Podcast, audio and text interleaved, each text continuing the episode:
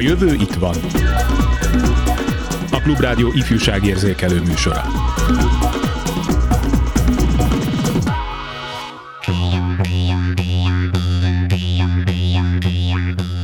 Az értelmi fogyatékosság, más szóval gyengelmélyűség, mentális retardáció, szellemi fogyatékosság, oligofrénia gyűjtő fogalom, amely olyan állapotokat jelent, amelyekben egy ember értelmi képességei jóval az átlagos szint alatt maradnak.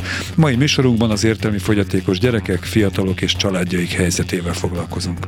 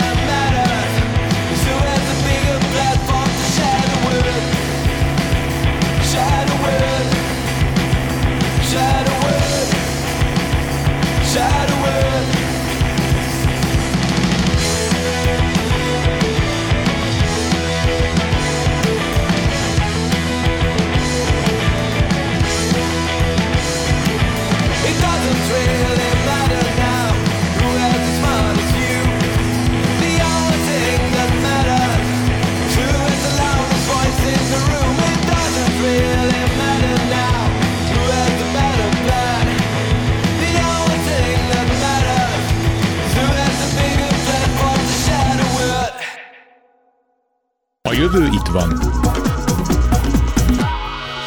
A telefonvonal túlsó végén Mellár Renáta fogyatékosügyi nagykövet. Hívhatnak bennünket a 2406953-as és a 2407953-as telefonszámon, illetve küldhetnek SMS-t a 30303953-as számra, és mielőtt a témáról beszélgetnénk, hogy vagy Renáta, ide vártunk a stúdióba, ennyi elárulható, de hát ma délelőtt telefonáltál, hogy mi történt? Üdvözlök, üdvözlöm a hallgatókat. Hát ugye folyamatosan így a, a segítésben vagyunk benne, és éppen borítékoltunk évfélig, amikor már mentünk haza, és félreléptem, úgyhogy én sem fel van dagadva a bal lábam, és menni is fájdalma hogy ezért nem tudtam sajnos ott lenni, de legközelebb befotoljuk. Így van, gyógyulást kívánok minden esetre, Köszönöm. és kevés ilyen félrelépést. Szóval itt voltál körülbelül két hónappal ezelőtt, akkor a vakok és gyengéllátók, vak és gyengéllátó gyerekek, fiatalok, szüleik, családjaik, pedagógusaik helyzetéről beszélgettünk, és azt mondtad, hogy ugye hozzátok tartozik még a te látott teredbe a, a mozgáskorlátozottak, mozgássérültek, illetve az értelmi sérültek helyzete, és hogy fontosabb az értelmi sérültekkel foglalkozni, mert hogy valahogy ők kevesebb vízhangot kapnak az ő helyzetük, problémájuk miért van ez így, és mióta van ez így? Uh-huh. A, hát uh, ugye egyrészt most már az összes fogyatékkal élő sággal együtt élő ember hozzám tartozik, uh, úgyhogy merjünk is erről bővebben uh, elég sűrűn beszélni, hiszen ezeknek az embereknek nagy uh, segítségre van szükségük. Az értelmi fogyatékosoknál uh, én azt látom a, a családokon, hogy azért van ugye a legtöbb probléma úgymond sajnos probléma velük, mert ugye a minden más fogyatékossággal együtt élő embert ugye valamennyire hozzá tudod segíteni az önellátáshoz és az önellátó életvezetéshez, viszont az értelmi fogyatékosok többségét nem feltétlenül. Tehát itt a gondozás során nagyon sok mindent kell biztosítani, minden olyan körülményt, aminek ugye egy normális ember hely tud állni, viszont egy értelmi fogyatékos már, már kevésbé. Tehát nem mindenki tud a képességéhez mérten kezelni, mert ahhoz már nagyon-nagyon sok lemondást kell a szülők oldaláról átélni, illetve ugye már az egyik szülőnek ki kell esni, otthon kell maradni gondozásban, nem szívesen adják be a gyermeküket vagy a fogyatékos szüleiket máshová, ugye, ha értelmi fogyatékosságról beszélünk, és ugye itt a emberi életek lemondásáról is beszélünk, hiszen ezeknek az embereknek, gyermekeknek, szülőknek szenteli egy ember az egész életét, és ehhez ugye anyagilag viszont nem állnak úgy, hogy hogy ezt tudják finanszírozni, és ehhez iszonyú nagy állami és magánsegítség kell, hogy, hogy ezeket az embereket életben tudjuk tartani. Javaslom, hogy így bevezetőben pontosítsunk egy-két fogalmat, hogy ezt mondtam a felvezetésben, idéztem az értelmi fogyatékosság meghatározását, most is idézek, egy ember értelmi képességei jóval az átlagos szint alatt maradnak. Felmerült bennem a kérdés, mi az átlagos szint, és honnan számít a jóval szó mögött, milyen mérés áll, ahol, ami után már értelmi fogyaték játékosnak tekinthetünk mondjuk egy kisgyermeket?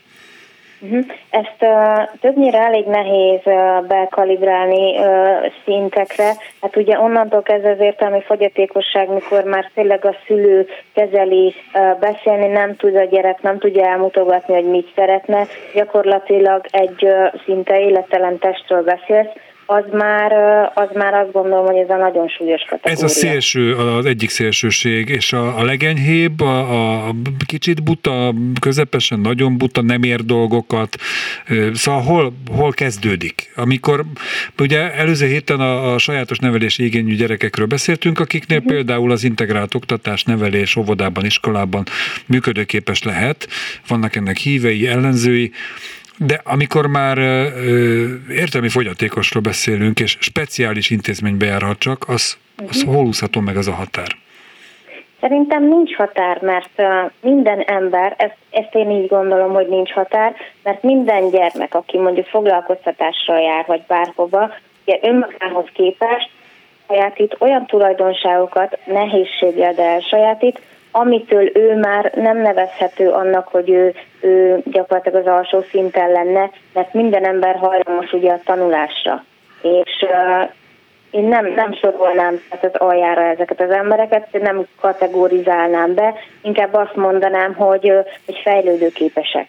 Uh-huh. Hogyan lehet, általában szülők hogyan veszik észre azt, hogy a gyermekük eltér a mondjuk egy korábbi idősebb gyermekük viselkedésétől az övé, hogy ennyi idős korában a nagyfiú, a nagylány már ezt és ezt tudta, de valahogy le van maradva a kicsi. Vagy éppen a bölcsödéből a visszajelzéseket kapja, vagy, vagy, vagy akár a játszótéren a többi gyerekkel összeveti, hogy a saját gyermeke mire képes. Szóval milyen jelekből jöhet rá, és általában hány éves korba szoktak rájönni a szülők? Uh-huh.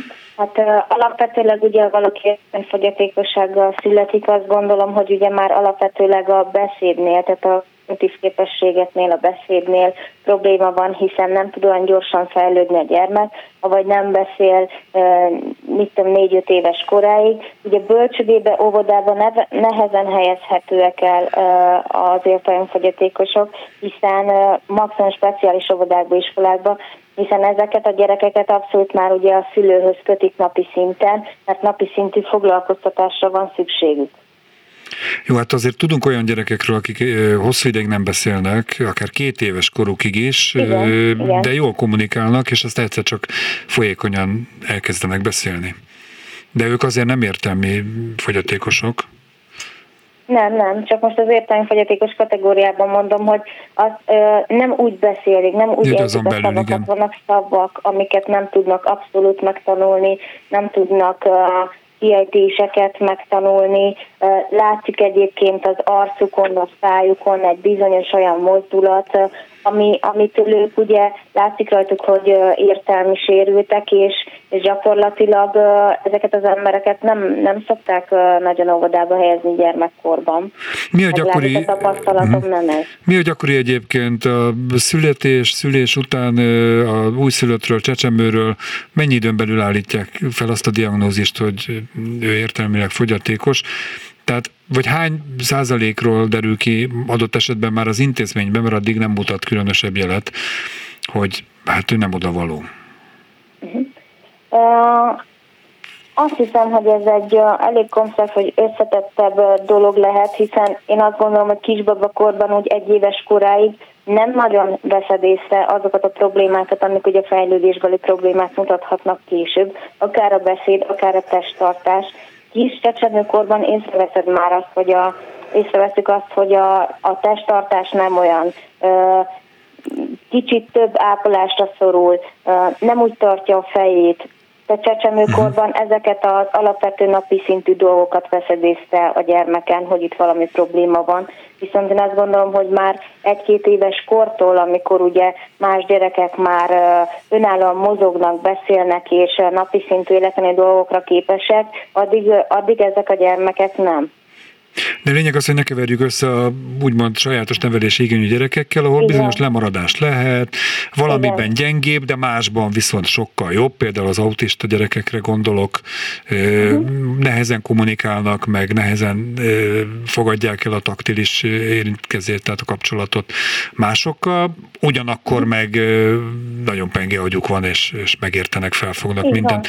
Igen. Tehát ez nem ugyanaz a kategória. leginkább ugye az önkiszolgálás önkiszolgálás megtanítására, a jó szokások kialakítására, ilyenekre kell rátanítani, és ezek sokkal nehezebben mennek, mint mondjuk egy teljesen egészséges gyermeknél.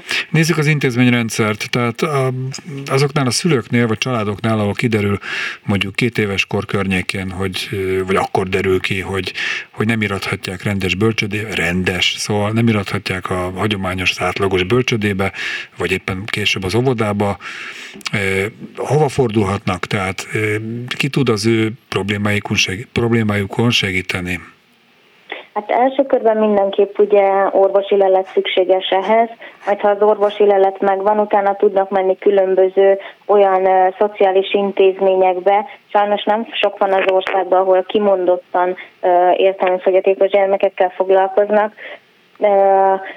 És oda fogják tudni felzárkóztatni őket, amennyiben ugye a mostani magyarországi helyzetre vonatkozóan nem áll messze a település nyilván ahhoz, hova be kell hordani, hiszen itt a nagyon súlyos problémák azok, amik kiteszik azt, hogy hiába lenne hely szociális intézményben, ahol foglalkoznának a gyermekkel, hogyha nincs, nincs mivel behordania, az intézménybe a gyermeket, mert többe kerülne, és ugye arra már a szülőnek nincs pénze, hiszen így egy szülő alapvetőleg kiesik. Tehát itt kéne a szociális hálót kiterjesztve biztosítani az államnak központilag azt, hogy az a szülő minden nap eljutathassa a gyermekét a neki fontos és szükséges intézménybe. Ez működik ez a rendszer, vagy csak hiányos? Mit lehet Nem erről működik, tudni? elég hiányos, én azt gondolom. Folyamatban van a kialakít általam, vagyis próbálkozok, de kormányzati kialakításról én még a mai napig nem tudok.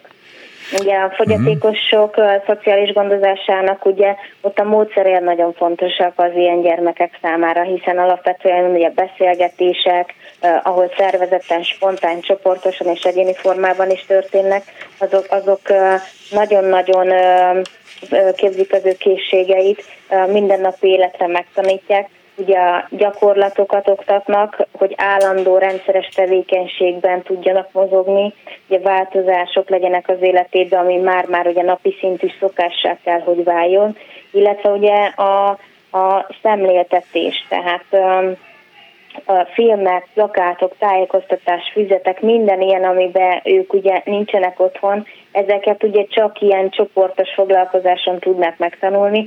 Nyilván a szülő egyénileg otthon is tudja ezt a gyermeket képezni, de nem lesz, nem, tehát szükséges az, hogy csoportos foglalkozásba eljusson, hiszen kognitív képességek bármi ott tud, a beszédkészség minden ott tud nekik kialakulni, hiszen ezek a gyermekek egyébként okosak csak, csak mindenképpen napi szintű foglalkoztatást igényelnek, amihez ugye nyilván az államnak is hozzá kellene valamilyen szinten járulnia, hiszen a családoknak erre nincsen. Mi az állam és mi a civilek, a szervezetek feladata, vagy éppen az önkormányzatok, ki erről még majd beszélek mellá Renátával. Most viszont itt van a telefonvonal túlsó végén Gyáni Szabó Éva, a Békés Városi Szociális Szolgáltató Központ vezetője. Üdvözlöm, kezi csokolom! Jó napot kívánok! Milyen intézményt vezet? Mit lehet elmondani arról az intézményről, amit ön vezet, és hogy ott milyen helye, szerepe van az értelmi fogyatékos gyerekeknek és fiataloknak és szüleiknek? Először is egy pontosítással szeretném kezdeni. Parancsolj. Én egy telephelyet vezetek, mert hogy mi a Békésvárosi Szociális Szolgáltató Központhoz tartozunk, és a Szociális Szolgáltató Központ ez egy önkormányzati fenntartású intézmény. Több telephelyünk van, és ennek egyik telephelye a Derűsház, amelyiknek a vezetésével megbíztak. Elsősorban sérült emberek, és nem csak értelmi sérültek, de mozgássérültek, illetve látássérültek is, illetve ezeknek a keveredése kapcsán halmozottan sérültek azok, akik hozzánk járnak. 14 éves kor fölött fogadjuk a fiatalokat és a fiatalabb lelkű idősebbeket. Tehát a mi mhm. életkori összetételünk egy vegyes összetétel. Ezt, hogy fogadják, ez mit jelent? Hogy kell elképzelni? Tehát van egy telephelyük, ahogy mondta, de ez miből áll? Van egy közös foglalkoztató, egy nagy terem, egy kisebb terem, vagy Szóval, hogy kérem, hogy írja le, hogy mhm. lássák a hallgatók is, hogy akik önökhöz kerülnek, azok hova lépnek be, és hol foglalkoznak velük. Ami a mi telephelyünkkel kapcsolatban nagyon fontos szempont volt a városnak, ugye kötelessége minden önkormányzatnak ezeknek a fiataloknak vagy a felnőtteknek a nappali ellátását biztosítani. Ami a mi telephelyünkön egy nagyon fontos és kulcsfontosságú dolog, ez 2006-ban nyitott ez az intézmény, hogy a város központjában van. Tehát rendkívül jól megközelíthető. Ezen kívül mindenféle kiszolgáló egységgel rendelkezünk, tehát fél nyolckor nyit a telephelyünk, négy óráig nyújtjuk a szolgáltatást. Itt nem csak egyéni kiscsoportos vagy nagycsoportos fejlesztések vannak, hanem a hétköznapi életnek minden szegmensében tudunk segíteni. Tehát biztosítjuk a reggeli és az ebéd lehetőségét. Van tisztálkodási lehetőség, nyilvánvalóan a gondozónők, akinek erre szüksége van, segítenek a tisztálkodásban. Mosási lehetőséget is biztosítunk, ezen kívül pedig a szociális foglalkoztatásra is készítünk fel, illetve van szociális foglalkoztatásunk is. Többnyire enyhe, középsúlyos vagy súlyos értelmi fogyat. Most erről beszélünk elsősorban, ugye enyhe a és középsúlyos ellátottjaink vannak, ha az értelmi sérültekre szorítkozunk csak. Mit jelent ez? Tehát mit tudnak elvégezni, miben önellátóak, és mi az, amiben már segítségre szorulnak általában?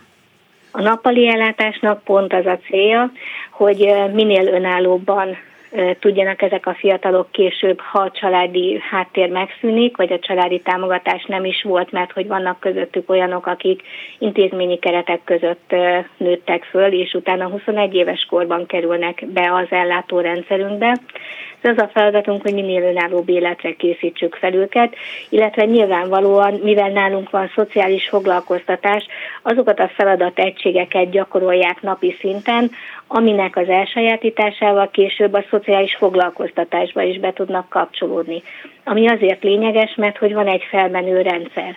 Tehát nem esnek ki abból a rendszerből, amiben ők beleszoknak, beletanulnak.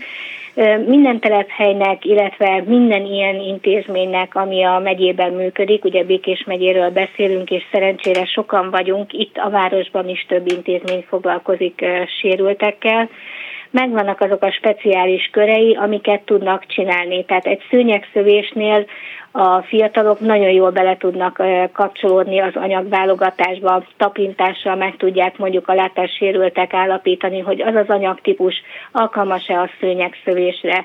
Azután annak is egy saját technikája van, hogy hogy tudják ezeket a csíkokat fölvágni, amit a következő fázisban gombolítanak, és aztán utána nyilvánvalóan azok, akik ügyesebbek, azok a szőnyegszövésbe is bekapcsolódnak. Világos.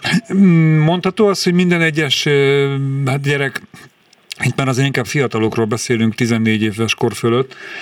Minden gyermeknek, fiatalnak van egy egyéni szintje, ami, ami a maximumot jelenti. Tehát ami kihozható belőle. Ebben próbálnak önök segíteni. Van, aki a teljes önellátásra is képes lehet felnőtt korában? A mi ellátottjaink között vannak, akik teljesen önállóan élnek. Így van.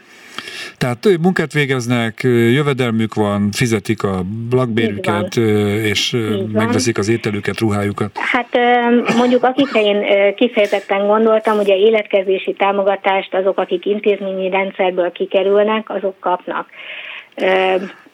Ebből egy lakásvásárlásba a korábbi időszakban bele tudtak vágni, tehát van több olyan fiatalom, aki ennek kapcsán intézményi keretek közül kikerülve önálló lakáshoz jutott. Ennek a fenntartásában nyilvánvalóan igényelnek segítséget, de a hivatásos gondnoki rendszer az ezt segíti sok esetben, hogy ne legyen fennakadás mondjuk a számlák ügyintézését tekintve vagy edőnyszerelésnek a segítésében. Azoknál, akiknél viszont még jobb a helyzet, és nincsen szükség hivatásos gondnoki ellátásra sem, és most csak azokról beszélek, akik önálló életvitellel uh-huh. rendelkeznek, ott a mi intézményünk az, aki ezt a funkciót átveszi. Tehát nyomon követjük a gyógyszerezést, az egészségügyi ellátást, évszaknak megfelelő öltözködést. Tehát mindegyik őjüknek egy saját terápiás tervet kell készíteni abban az esetben, amikor a felvételét kéri a, az intézménybe. A terápiás terv az meghatározza, hogy milyen távlati, hosszabb és rövidebb távlati terveket szeretnénk elérni, és ehhez rendeljük hozzá a feladategységeket. Tehát ez úgy néz ki, hogy nekiindulunk a piacnak például 6-7 ellátottal, és a külső szemlélő számára ez csak annyi, hogy sétálnak és ebben, ebben sokkal több van. Tanuljuk a közlekedési szabályokat, az, hogy néznek ránk furcsán az emberek a piacon, de vannak olyan árusok, akik kifejezetten kedvelnek minket, tudják, hogy melyik boltban milyen típusú zöldséget, gyümölcsöt, húst lehet mhm, vásárolni. Uh-huh. Tehát, hogy ezeket a hétköznapi praktikus dolgokat meg tudjuk tanítani. Nem tudom, hogy mennyi ideje van, de ha a műsor másik felében, mert most hamarosan hírek jön, még felhívjuk, mert egy-két kérdésem még lenne, akkor rendelkezésre tud állni. Jó, hát körülbelül olyan 6-8 perc múlva akkor ismét hívjuk. Köszönöm, Jó, hogy itt köszönöm. volt addig is. És köszönöm. nem tud, köszönöm, hogy Renáta itt van még. Igen, itt vagyok. No, hát akkor itt több telephely van, és ez egy a Békés nevű városról uh-huh. beszélünk. Igen. Feltételezem, hogy akkor majd minden békés nagyságú, vagy főleg nagyobb városban azért vannak hasonló intézmények, vagy intézményhálózat. Hát azért én ezt így nem mondanám. Nincs, ez nem igaz? De, de nem, én azt gondolom, hogy attól, mert az önkormányzatoknak ez ugye valamennyire kötelességük lenne, nem mindenhol megoldható ez, illetve ugye ahol nincsenek létszámilag annyian ezek a gyermekek, akikkel, vagy felnőttek, uh-huh, akikkel foglalkozni kell, ott alapvetően nem alakítanak ilyen helyeket, mert egy-két gyermeknek nem fognak hiszen ugye anyagilag ez nagyon sokba kerül az önkormányzatoknak is, tehát összevontan lehet uh-huh. ezekre a telephelyekre. Tehát törvényelőírás lenne rá, hogy kell ilyet létesíteni, viszont a racionalitás felülírja ezt, ha kevés a gyerek, akkor, akkor nem jön létre ilyen.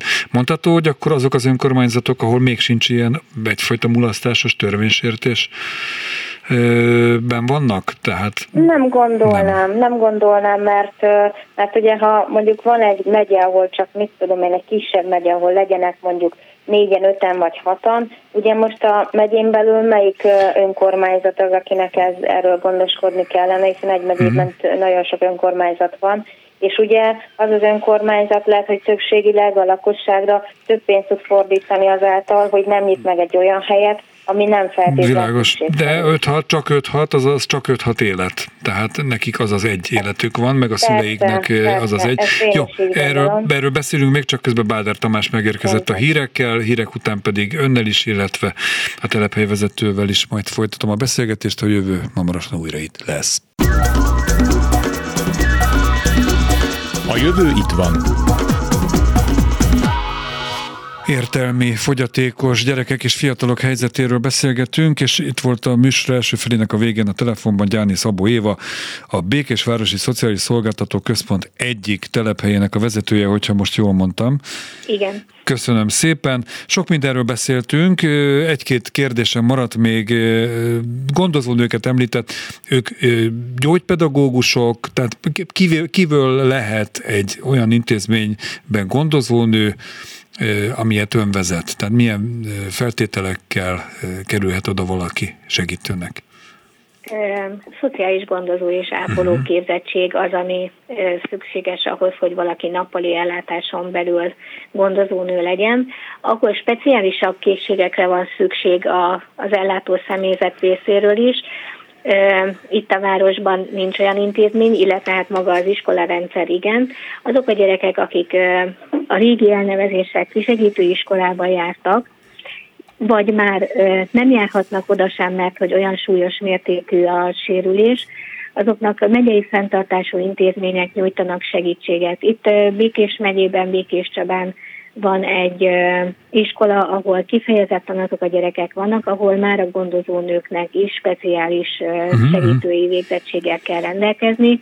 A nappali ellátáson belül az, amivel mi foglalkozunk, szociális gondozó és ápoló végzettségre Világos. Van Tehát akik kikerülnek abból az iskolából, amit ön említette, a speciális iskolából, Igen. azokkal foglalkoznak napközben. Tehát reggel fél nyolctól délután Nem négyig. feltétlenül, nem. de speciális iskolából kikerült fiatalokat szeretettel várjuk. Van jelen pillanatban is olyan ellátottunk, aki a nyári szünetet, téli szünetet, őszi szünetet, tavaszi szünetet nálunk tölti, pont azért, amit a Renáta is említett, hogy a szülőket tehermentesítsük. Tehát vannak olyan ellátottak, akik bent töltik fél nyolctól négyig az időt, és ekközben a családtagok tudnak menni dolgozni, dolgozni igen, igen. és van olyan is, aki csak a délelőtt egy részét tölti bent az intézmény falain belül, és nyilvánvalóan amikor a gyerekek iskolában vannak, akkor a szülők így tudják a hétköznapi életüket bonyolítani, amikor pedig nálunk vannak, akkor ez egyfajta segítség, igen, hogy igen, igen. maradjanak a körforgásban. Milyen személyes viszonyt tudnak kialakítani? Nyilván minden egyes fiatallal mást és más, de ön például miről tud beszámolni, miről tud beszélgetni velük, hogyan tudja megnyitni őket, mi foglalkoztatja őket, szóval hogyan zajlik az ilyen, mennyire személyes egy-egy ilyen kapcsolat? Mennyire kötődnek a gondozónőkhez? Szerintem nem lehet másképpen csak személyesen. Tehát, hogy nagyon-nagyon fontos az, hogy mindenkinek egyenként ismerjük az életútját, a történetét, tudjuk mindenkinek, hogy mi az a pici kulcs, amivel közel lehet hozzá férkőzni. Ezek az intézmények, ezek a nappali ellátó intézmények nem nagy létszámúak. Átlagban 30-as az az engedélyezett létszám ami egészséges. Nyilvánvalóan ez függ attól is, hogy mekkora telephelyről beszélünk. A mi telephelyünkön külön foglalkoztató szoba van, ahol van bordásfal, lehetőség van szerazsámágy kipróbálására, amennyiben nincs annak ellenérdekeltsége kézműves foglalkozások tartására, de külön foglalkoztató helységek vannak azoknak a különböző tevékenységeknek, amivel ők aztán utána pénzt keresnek. Ezen kívül van egy nagyon hangulatos ebédlőnk, korábbi években olyan is volt, akivel főzni, sütni tanultunk, tehát mindenkihez próbáljuk azt az utat megkeresni, ami az ő érdekét szolgálja a leginkább. És az önök hivatásának a lényege az, hogy azt a pici kulcsot megtalálják minden egyes kliensükhöz, hogy mivel van, lehet. akihez hmm. könnyű, van, akihez nehezebb, de azt gondolom, hogy a nappali ellátáson belül itt ez soha nem egy rövid távú dolog. Uh-huh, Hát nem nagyon van olyan, aki egy hónapig ellátott. A mi ellátottjaink között van olyan, aki 2006 óta hmm. igénybe veszi az ellátásunkat, és általában dicsérni szoknak mhm. minket. Uh-huh. A végső cél mégiscsak az, hogy a lehető legtovább jutassák el a fiatalokat az önállós, önállóvá válás útján, és mondta korábban, hogy ez olykor sikerül is, tehát sikertörténetekről is be tud számolni. Olyanra van-e példa, hogy például két értelmi fogyatékos fiatal, akik viszonylagos önállóságra szertesznek, házasságra, netán gyermekvállalásra is gondolnak?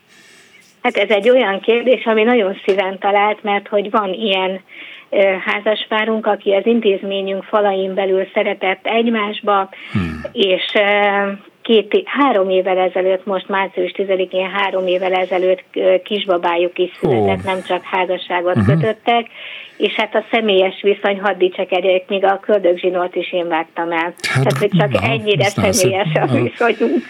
Jó, és ö, szépen gondozzák, nevelik a gyermeküket, elmondható ez. Esetleg segítséggel. másfajta kontroll segítségre igen, van igen, szükség, igen. mint egy egészséges családnál. Öm, Gyakorlatilag az egész intézményrendszer kiemelten kezeli, ez azért nem egy gyakori eset. Igen, igen. Tehát ez külön figyelmet igényel a gyámhivatal részéről, az ellátórendszerben lévő összes intézményről. A mi segítségünkre a, a picinek a fejlesztésében, illetve a szülőknek minél jobb segítségében segítésében az volt, hogy egy nagyon szuper bölcsit találtunk, ahol tényleg kis létszámú fejlesztésekkel, kislétszámú csoportokban fejlesztésekkel tudjuk kiegészíteni azt a picike kis hiányt, ami a szülők részéről fennáll. A gyermek egyébként érintett, vagy teljesen egészséges? Hát három éves lesz márciusban. Uh-huh. Igazából minden létező fejlesztésre, amiért külön kell még esetleg fizetni, oda is elmegyünk, hogy uh-huh. minden esetleges hátrányt kiküszöböljünk.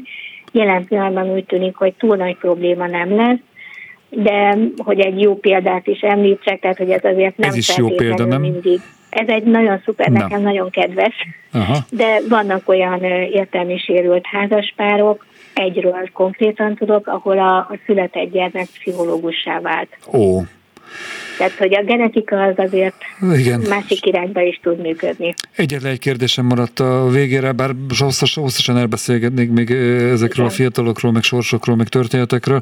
Említette a beszélgetés első részében, hogy a, az önön telephely, amit ön vezet, az a központban békés Igen. város központjában van. Hogyan fogadták az ott élők? Mert arról lehet hallani, meg akár filmélményeket is fel lehet sorolni, hogy lakossági tiltakozás övezte egy-egy ilyen telephely intézmény valahova kerülését, hogy ide bolondok nem jönnek, csak a probléma van velük, félnek a helyiek, népszavazás, lehet tudni ilyen esetekről ott önöknél békésben zöggenőmentes volt az, hogy ott elkezdtek működni 2006-ban, illetve azóta milyen a viszony a, a környéken lakókkal?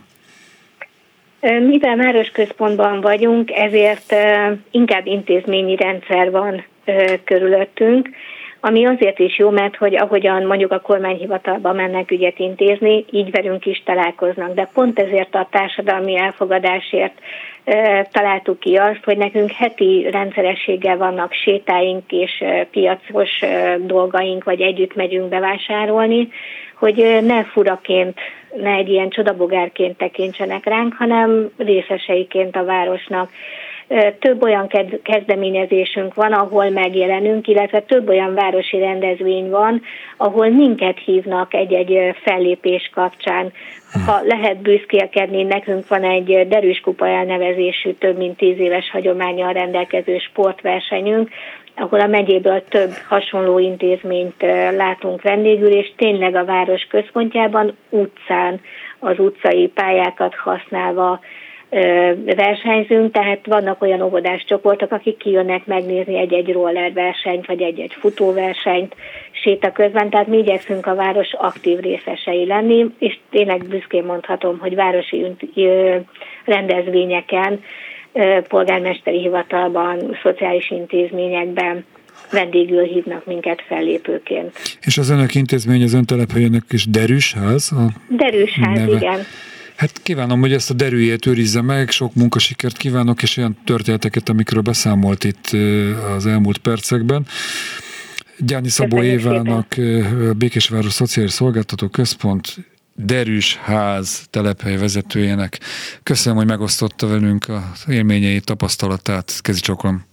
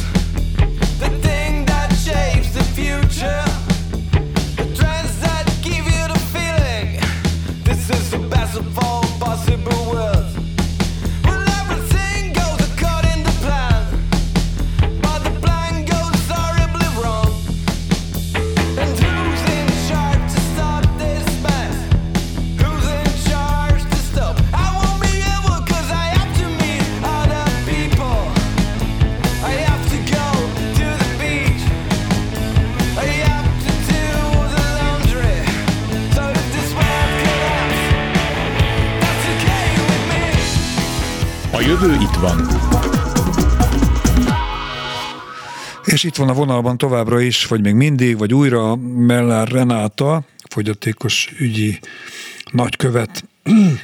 Erről még a műsor Igen. utolsó percében beszélünk azért, hogy hogyan lettél fogyatékosügyi tanácsadóból nagykövet, és ez mit akar.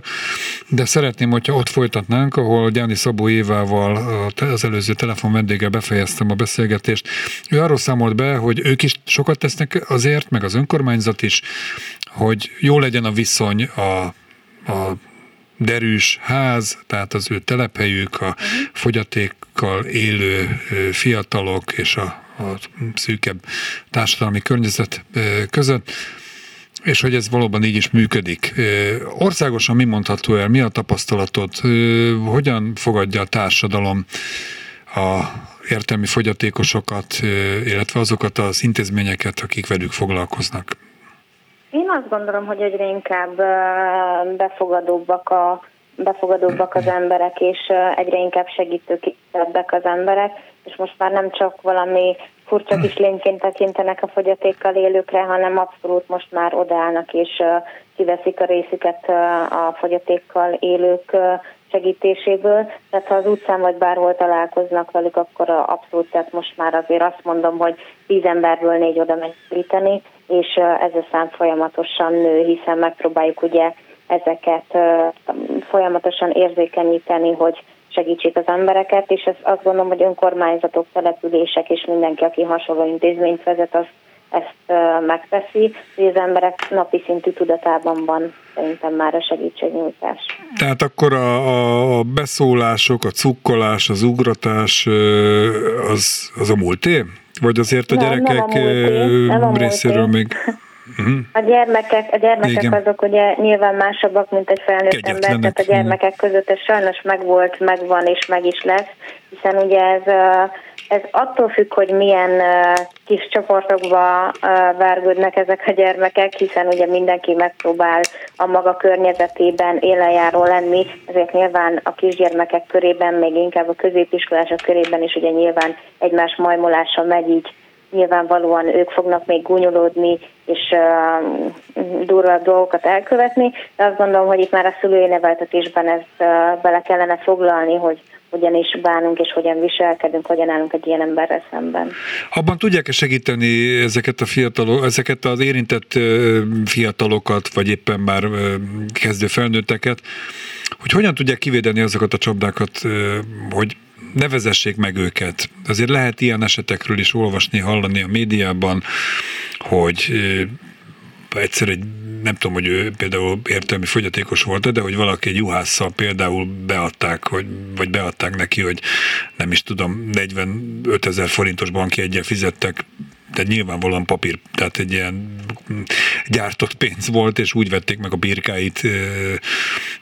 Szóval, hogy, hogy ne üljenek föl ilyen egyértelmű átveréseknek, mert azért... Ezek, ezek az emberek, tehát azt tudom mondani, hogy boltba, vásárlásra nem igazán szoktak egyedül járni, aha, tehát aha ő mellettük egész életükben gondozók vannak, akik ugye őket ellenőrzik, szociális munkások, akik nekik bevásárolnak, vagy éppen a szüleik, tehát nem, nem mindennapos dolog ez, hogy egy értelmi fogyatékos gyermek vagy felnőtt ember egyedül menjen elvásárolni. Attól függ gondolom, hogy enyhe, középsúlyos, tehát melyik fokozatban tartozik. Van, így van. Ugye itt, a, itt az előttem szóló hölgyhöz hozzátenném, hogy, hogy gyakorlatilag ugye itt genetikáról ilyen esetben nem feltétlenül beszélhetünk. Ugye itt, amik nagyon-nagyon-nagyon figyelni kell, ugye az a születés közben előforduló komplikációk, ugye akár uh-huh. a, a, mm, a babánál ugye a légzési problémák, vagy másfajta szülészeti szövődmény kitolódik esetleg. Ugye minden egyes szülőszobában ugye újszülött gyógyász van, vagyis kellene, hogy legyen, illetve gyermekorvos, tehát hogyha ilyet tapasztalnak, akkor nyilván már ugye őket elküldik a megfelelő vizsgálatokra gyermekneurológushoz, és egy gyermek neurológus vizsgálatát követően állapítható meg javarészt az, hogy mennyire értelmi fogyatékos a gyermek, és mennyire nem. Tehát, hogy itt azért már ez születéskor ki kell, hogy mhm. derüljön. De egy biztos, hogy az értelmi fogyatékosság ugye nem nevezhető szószoros értelmében betegségnek, amit gyógyítani lehetne, hiszen ugye ez egy olyan állapot, amit ugye alapvetően meghatározza a sérült személyek egész életét, de ugye megfelelő segítséggel, fejlesztéssel, akár gyermek, akár felnőtt korban ez teljesebb értékű életvezetés kialakítható abszolút, hogyha ugye ezzel foglalkozva van. De világos, sokszor esett arról, hogy az érintett gyermekekkel, fiatalokkal mit lehet elérni különböző fejlesztésekkel, speciális fejlesztésekkel, képzésekkel, de arról kevés szó esik, hogy, hogy a szülők szülőket képezi-e valaki valahol? Igen. Hogyan kell Igen. ezekkel a gyerekekkel a... foglalkozni? Hol, hova tudnak fordulni segítségért? Abszolút ugyanezekben a szociális intézményekben vannak olyan szociális intézmények, nagyon-nagyon kevés, tehát itt még azt sem mondanám, hogy megyei szinteken, többnyire csak Budapesten akadnak ilyenek, ahol ugye csoportos szülői bevonással tartanak foglalkoztatásokat, illetve ugye alapvetően ugye a, a házi orvosok, gyermekorvosok, illetve a neurológusok azok, akik logopédusok, akik rátanítják a szülőt arra, hogy mit hogyan ejtünk otthon, milyen viselkedési szokások vannak, mi az, amivel könnyedebben meg tudjuk tanítani a gyermeket beszélni, különböző testtartási gyakorlatok, mindezt ugye a szülőnek megtanítják, sőt, amennyire tudom, 2023-ban születik egy olyan törvény, amikor is ugye a munkából kiesett szülőket, akik otthon ragadnak egy-egy ilyen súlyosabb fogyatékkal rendelkező gyermekkel vagy felnőttel, őnekik külön iskolákat vagy tanfolyamokat fognak erre fenntartani, és azt is, tehát úgy tudom, hogy ezért ugye havonta segít is kapnak, amiért ők iskolába fognak járni, és abszolút megtanítják ezeket a szülőket arra, hogy a más-más különböző fogyatékkal élő rokonához, gyermekéhez miként és hogyan álljon hozzá. Tehát ez már mhm. ugye kormányzatnál is elvégzett, hogy ezeket a szülőket meg kell tanítani. Végezetül, ahogy ígértem, szeretném, hogyha egy picit beszélnél arról, hogy hogyan lettél két hónap alatt, két hónappal ezelőtt voltál körülbelül itt a rádióban, akkor még mint fogyatékos ügyi tanácsadó konferáltalak. Hogyan lettél nagykövet, fogyatékos ügyi nagykövet, ez mit jelent pontosan, mit akar, mi lesz a feladatod, mivel bővült ki az eddigi munkád?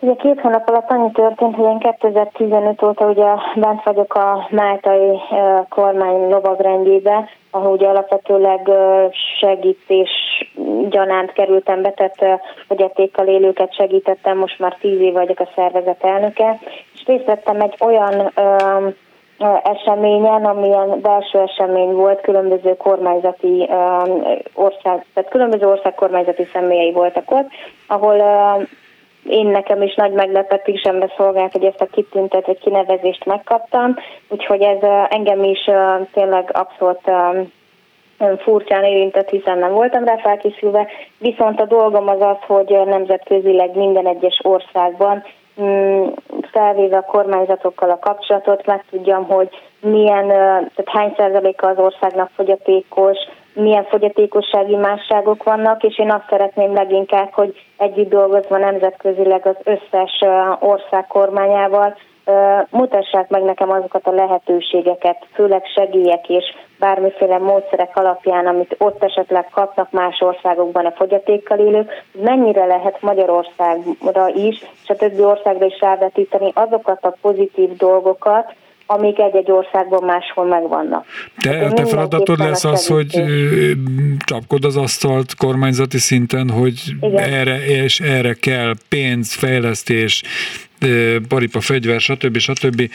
Tehát egy ilyen érdek érvényesítő így funkciód van. is lesz? Abszolút, abszolút így van. Ugye most március 1-ével, ami lát, előre láthatólag két hetet késni fog, de március 1-ével ugye megnyitjuk a két magánklinikánkat is, ami ugye csak fogyatékkal élőknek lesz fenntartva. Az sem titok már, hogy bőhőnye és akasztó településeken lesz megtartva. Direkt nem ö, nagyvárosi ö, helyeket néztünk ki, mert én azt gondolom, hogy itt a településfejlesztésnek is benne kell lenni, arról nem is beszélve, hogy mivel az egész ország fogyatékkal élő társadalmát felüleli ez a két klinika, olyan település kellett, ahol szállást is tudunk ezeknek az embereknek egy-egy éjszakára biztosítani, amikor messzebbről érkeznek a klinikára. Mert nem biztos, hogy azok már vissza tudnak menni, mert az állapota nem teszi lehetővé. Magánintézményekről beszéltél, ez azt jelenti, Igen. hogy ez pénzdíjas? Tehát az érintetteknek nem, fizetni? Nem, teljesen Na, ingyenes a... lesz az ellátás. Aha. Vállalkozók tartják fent a két klinikát, uh-huh. és egyébként az orvosok is ingyen dolgoznak a klinikán. Aztán. Hát mindenképpen üdvözlendő az, hogy ez létrejön, létrejött, létrejön, de azért én azt gondolom, hogy az államnak sokkal nagyobb szerepet kéne vállalnia ezen emberek és családjaik segítésében, Igen. talán ebben egyetértünk. Igen. Jó, Meller Renától a fogyatékos ügyi nagykövetnek köszönöm az információkat, és ne feled, hogy még azért a mozgásukban sérült, korlátozott gyerekek, fiatalok szüleik helyzetéről még mindenképpen beszélünk, aztán Rendben. folytatjuk az együttműködést. Rendben. Köszönöm szépen. Munkatársaimnak, Balok Kármennek, Kelecsényi Krisztinának, Csorba Lászlónak, Göcei Zsuzsának is köszönöm a segítséget.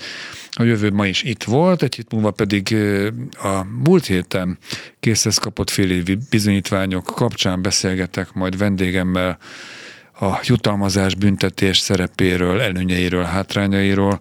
Mára viszont ennyi volt a szerkesztőt, Bencsik Gyulát hallották, pici zene, és aztán megy tovább, hallgassák a klubát.